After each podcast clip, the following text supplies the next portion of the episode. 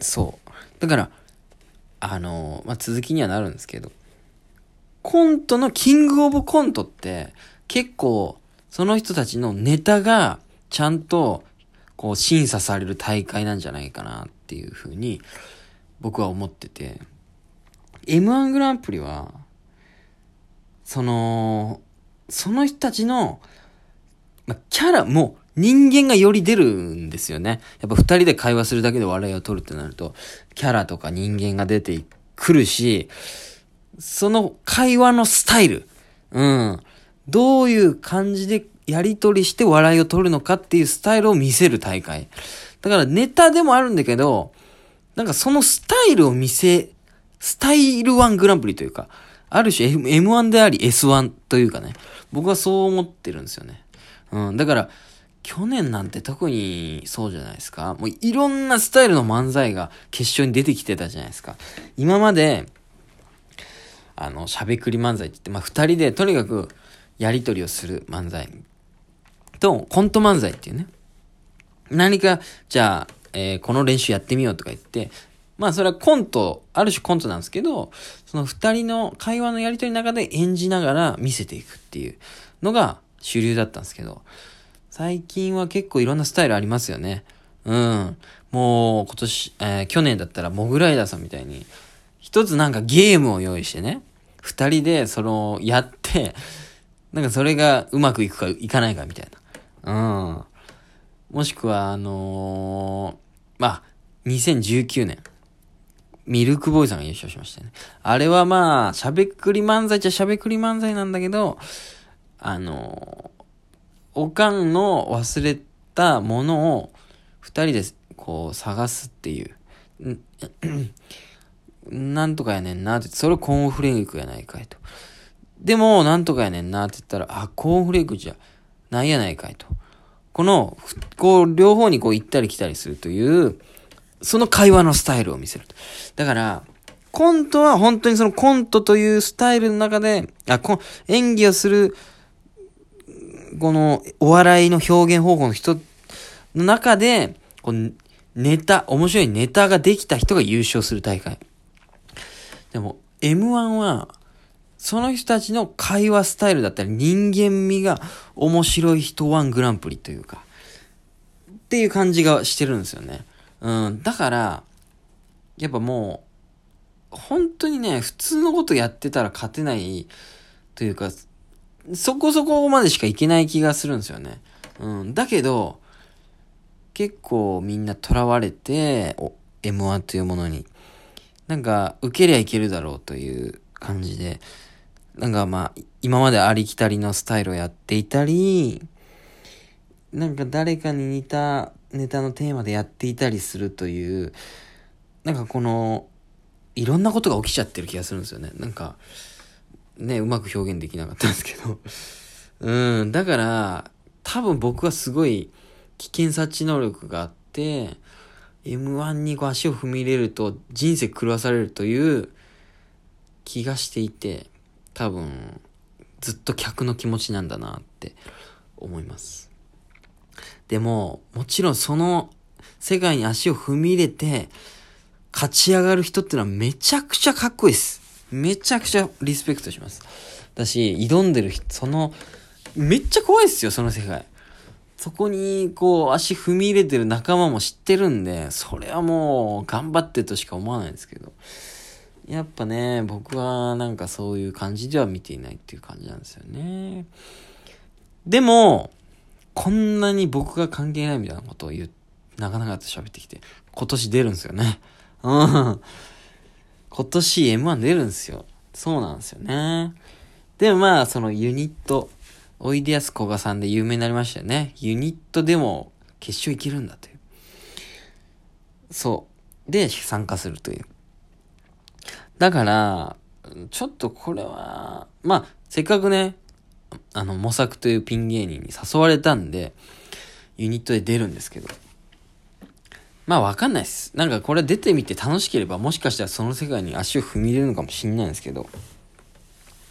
まあユニットいう、ユニットという特殊な参加の仕方ではあるんで、なんかちょっとまだ、目が覚めた状態でその世界に入るんだろうな、とも思いつつ、やっぱピン芸人、自分がお笑いの世界でこう飯を食うために、なんかその一つチャレンジしてるという感じですかね。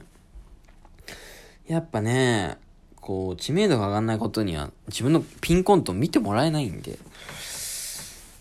そうなんですよ。だから、でも僕、そうなんですよね。だから、僕のこの、どう M1 にこの、参加していくかというか、参加者じゃないという気持ちを持ちつつも、多分これからもユニットとかで出ていくんですよね。うん。ってなると、やっぱりその礼儀、うん。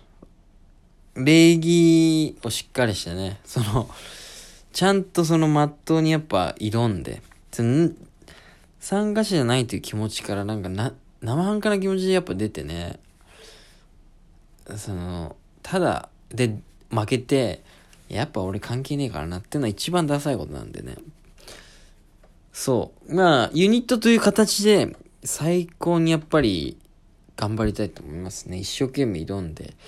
で、ちゃんと後悔しないようにしたいという。うん。無理しない程度にね。だからやっぱり、自分の面白さを表現するためには影響力がでかい世界なので、これは、出ておいて損はないだろうという感じなんですよね。うーん。という感じですかね。なんか、よくわかんないです。何を言いたかったのかは、わかんないですね。僕から見た M1 っていう感じになると思うんですけれども。だから僕のこの、ね、これからの M1 との付き合い方というか、っていうと、やっぱユニットで自分の面白さをこう、席に知ってもらいたいという気持ちで出ていきたいですね。うん。で、やっぱり本当に、基本的にはその、M1 にかけてる人たちの、にはやっぱり、ねえ、その、何にも嫌な気持ちはないぞという。うん。その人たちを敵に回したくはないのでね。うん。ってことだけ言っときたいんですけどね。どうなるんですかね。ワクワクはしてますよ。本当に。ピンなりの戦い方というか。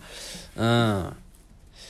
やっぱ M1 をこう、だけ、ん、毎年かけてる漫才師たちっていうのは、二人でどう面白くやるかっていうところで戦ってると思うんですけど。多分ユニットでの戦い方っていうと、その、ピンとピンのそれぞれの面白さを、こう、表現できるだけ面白く、できるだけ面白く表現する形を漫才にこう詰め込んでるという感じだと思うんで、これはね、ユニットもユニットで面白いですよ。うん、去年もね、すごいユニットで出てる方面白かったな。ルシファー吉岡さんと今野ブルマさんが出てるやつとか、すごい好きでしたね、僕は。面白かったし。あの、三日月、三日月マンハッタンと浜村ボンベータさんのユニットも、のネタも面白かったですよね。まあ、M1 は本当にね、客でいるのが楽ですよ。本当に、ずっと見てたい。本当面白いですよ。みんなやっぱり、本気の人たちって命かけてるんで、すごくね、面白いんですよね。だそれもやっぱり、本当にお金がないし、その、これから一生飯が食えないかもしれないと思いながら、やってるというところが、その、視聴者としては最高に面白いですよ。だってその人たちが成り上がる姿ってやっぱ見てて気持ちいいですしね。うん。とかもありつつもやっぱ参加するのはすごく怖いし危険なことだよなっていうラジオトークですね。